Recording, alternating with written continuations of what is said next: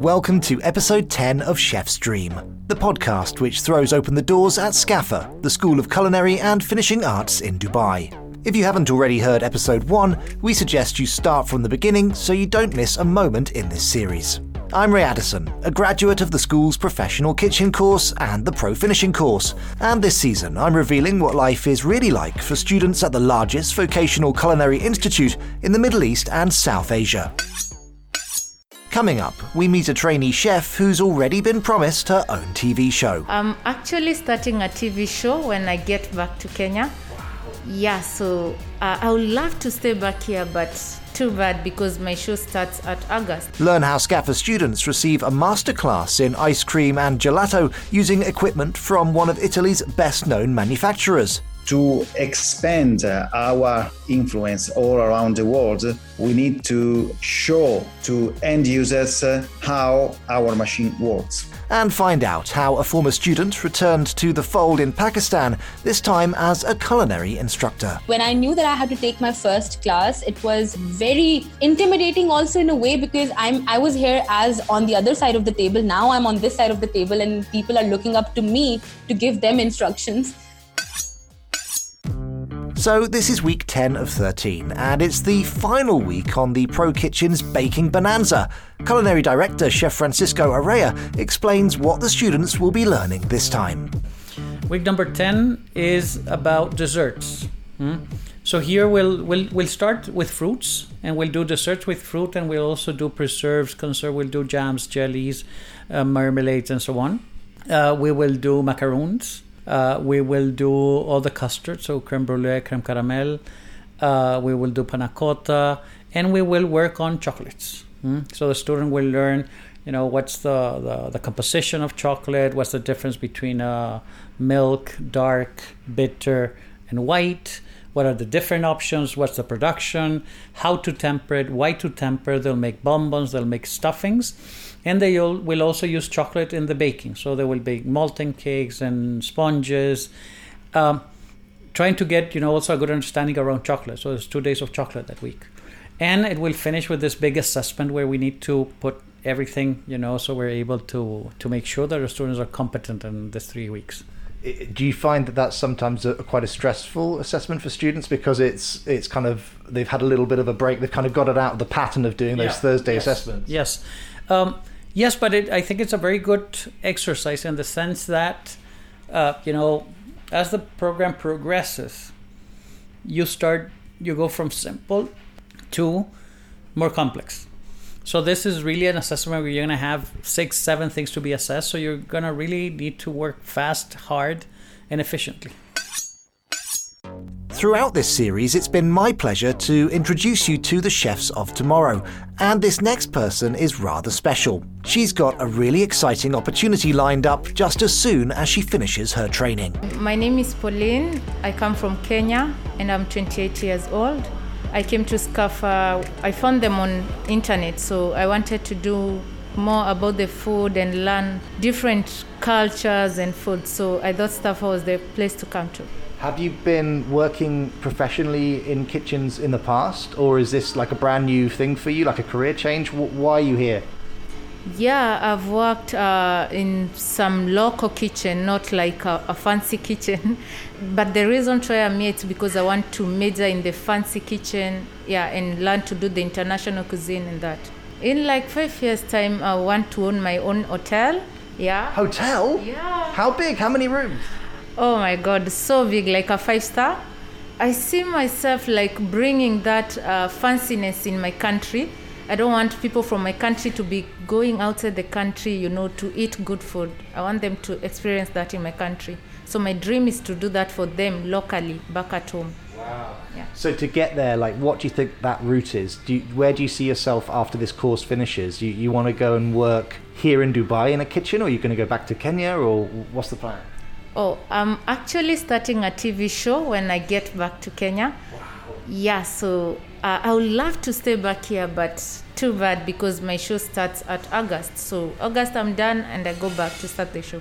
What channel is it on? Is it a social media thing or is it on a broadcast station? Yeah, it's a station. It's a TV one. It's a local station in my country. yeah so that's when they, they gave me a slot and so i wanted to bring to them something more you know something more valuable than, than the local dishes that they're used to in the country that is super exciting uh, hope it goes well what's your overview of the course uh, so far is it all everything you expected uh, based on the research that you did the reasons why you came here I think it's like a, a mind opener for me. It's not what I expected. It's more than I expected and I find it fun. I find it. Uh, it's something I want to do more and more because I'm getting to learn so much things. Yeah. In terms of this week that you've been cooking, uh, week number 10, mm-hmm. uh, tell us what you've been learning. Is there anything that kind of stands out? Any particular dishes? Yeah, this uh, this week we've been doing more of the sweet dessert, and um, it's been fun because personally I love dessert, so I've been experiencing much. I've I've known some that some things we can make them at the comfort of your home. It's not that hard that I used to think it was. So yeah, it's it has opened my eyes that I can do it, and I like it. Now, everyone loves dessert, and they're one of the best ways to make money in the restaurant business. At SCAFA, they partner with Italian manufacturer Bravo, so students get the chance to use the best equipment to learn how to make amazing gelato. Andrea Zanuso is the company's export director. So, Bravo is a company that since uh, more than 50 years uh, we produce uh, gelato, pastry, and chocolate machines. Of course, uh, uh, to expand uh, our area of influence all around the world, we need to show to end users uh, how our machine works. So we are looking always for as much as uh, possible connections uh, with different school, with different distributors, with different academy, in order to have the people trying our machines. During their training, students learn the differences between gelato and ice cream and how they can cater to increasingly health conscious consumers. So, the, the differences are, many, but the main one are the fat content that uh, on gelato it can reach a maximum 7 8%, while on sorbetto, which is uh, um, dairy free, is a water based uh, product, uh, is 0% fat ice cream. There is premium and super premium ice cream. You can reach uh, over 18% butterfat the air content are different because the equipment you are using to make gelato and you make ice cream are totally different. When uh, you make ice cream there is a, a machine called continuous freezer that blow air into your ice cream. So the quantity of air can reach up to 100% the serving temperature are different you know, gelato is uh, served by minus 13, minus 14 Celsius, while ice cream is stocked in the freezer at minus 18. So also the flavor perception is different. And uh, last but not the least, uh, the ingredients. Because of course, when I make gelato, I, re- I use a real milk, I use a real cream, I use uh, you know real strawberries. And most of the time on the ice cream, there is a water, and there is powders and essence. Shelf life of gelato are 72 hours.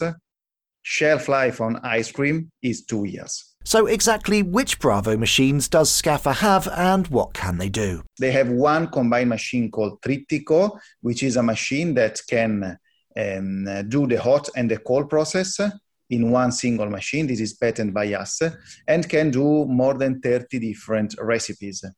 Then they have one chocolate tempering machine that is dedicated to the you know chocolate tempering and enrobing. And they also have a one uh, very easy and simple whipping cream machine that is a uh, you know it's a machine that is useful both for gelato and pastry to whip uh, the cream bravo's machines are ideal for the industry because they produce small batches of gelato within a matter of minutes and to a very high standard this is a the advantage that Bravo can offer to the market because when you have a combined machine, uh, instead of doing, let's say, the old way with uh, uh, you know a single 60 liter pasteurizer and then batch freeze the next day, with Trittico you make limited quantity but very fast. So you are able to increase the quality of your product because uh, you do a recipe for each single flavor.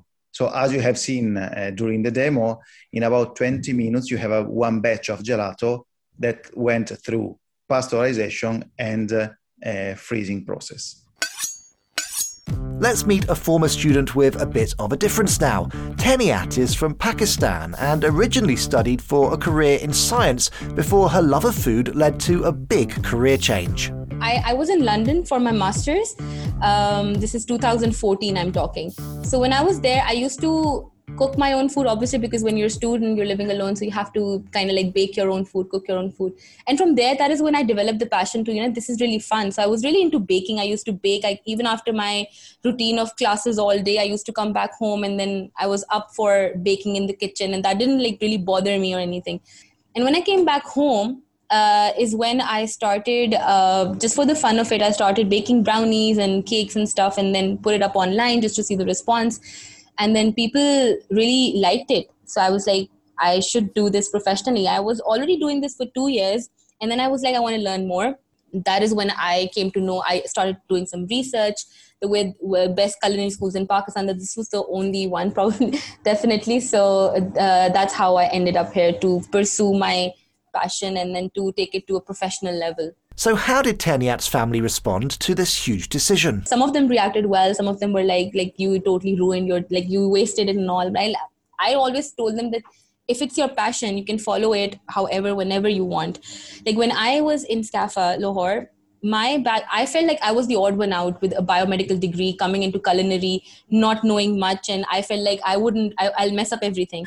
But then all my other classmates, one of them was a lawyer one of them uh, was uh, I, I, was was a doctor even. So like it's it's it's interesting how people from different backgrounds no matter what their degree is they just come together to together in a place where their passion is the same after graduating from SCAFA, it was time for Teniat to get some international experience. She decided to accept a work placement in Fujairah in the United Arab Emirates. Right after I got my diploma, the, my, the first thing that I wanted to do was definitely get more international experience in the kitchen.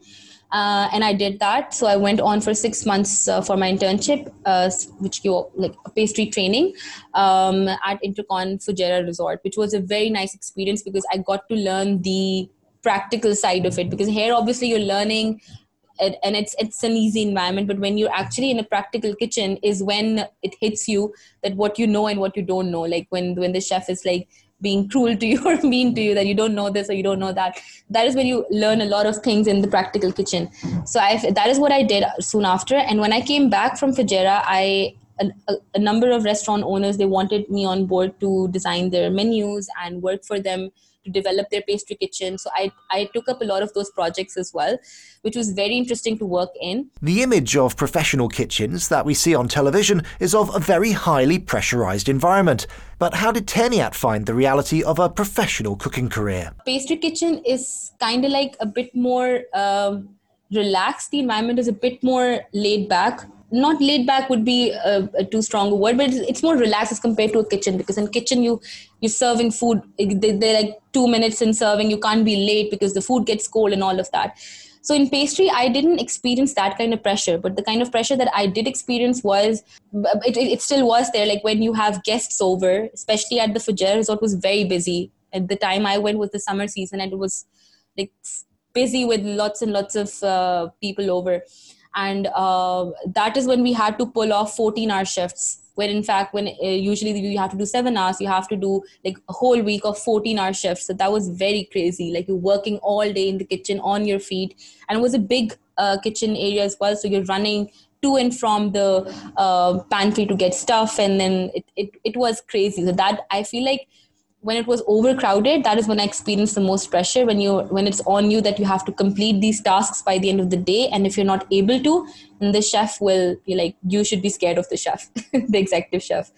But that's okay because then you learn from them. So i never took it too hard like oh my god the chef scolded me today so i'm going to cry you, you didn't have time to cry honestly because uh, they, they, they don't take it like if you want to cry you get out of the kitchen you don't come back and you don't want that to happen. So whatever you see in the TV shows, that actually happens. After completing her training in Fujairah, Teniat got a surprise offer. When I came back from Fujairah, uh, there's this amateur school in Lahore, which goes by the name of Cookery. So I used to teach there, like just on and off, a class a day or two classes a day for just like amateur cooking classes, just to like hone my skills a little bit more.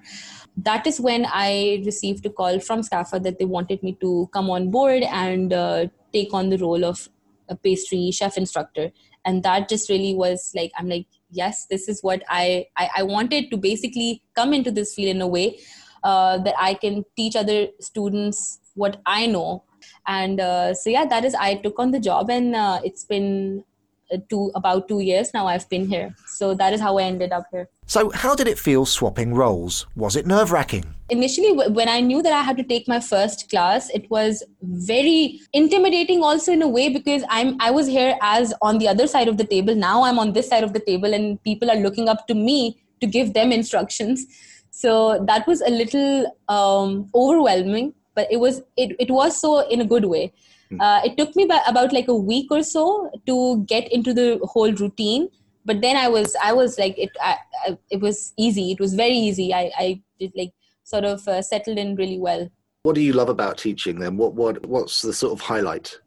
A lot of students that i have they, they're amateurs. Like they come here they, they don't know anything about like pastry to begin with.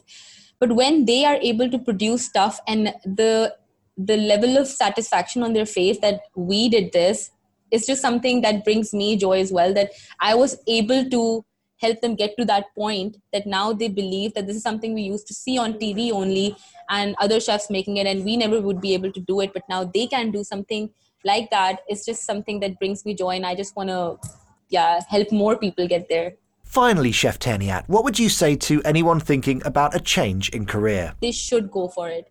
Like 100% go for it. It never disappoints you, is all I can say. Like, you, whatever you learn, you can always put it to use and it never will go to waste, is something I can say for sure. Because I've been there, I've done that like now my family knows that i i did my degree but now i'm in this position they're very happy that i made something out of it so it will never disappoint you. I can assure you that. As always, time is against us here on Chef's Dream, but let's quickly catch up with Ruby, who you met in episode 4. Let's find out if she's still enjoying the course and the recent focus on baking. It's difficult, very difficult, because sweets is um, not like cooks. You must to measure everything or it will be wrong.